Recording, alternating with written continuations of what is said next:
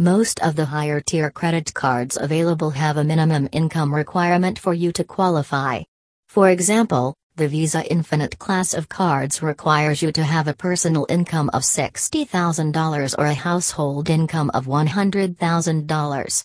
MasterCard has even stricter conditions for its World Elite cards, which requires a personal income of $80,000 or a household income of $150,000. Mediavine. If you don't meet these minimum requirements, you're unlikely to get approved. However, if you're a long-time client at your bank, they may approve you for a higher tier card based on your banking relationship. It's also worth noting that many American Express cards don't have a formal income requirement to be approved. Too many recent applications. If you've applied for multiple credit cards recently, there's always a chance that your most recent application will be declined.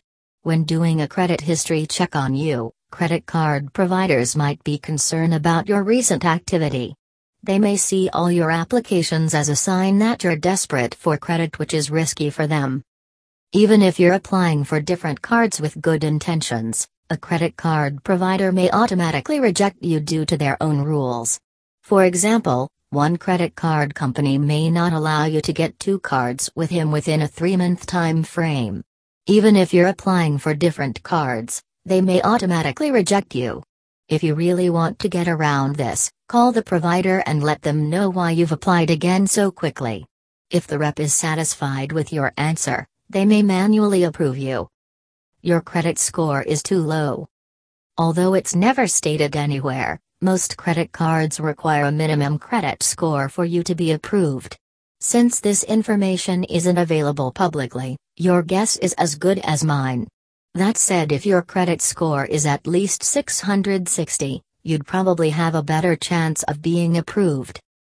If you know your number is below 560, the odds are high that you'll get rejected for credit card applications since your credit score would be considered poor.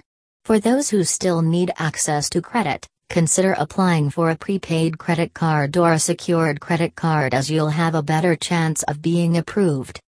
You're not a citizen or are a permanent resident.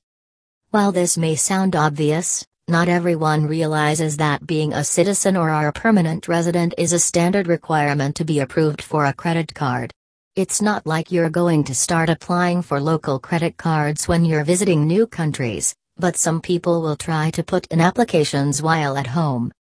There are some Canadians who regard American credit cards highly since they come with better benefits.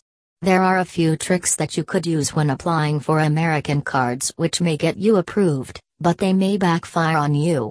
If a U.S. credit card provider asks you to prove your U.S. residency and you can't do it, you're going to be declined.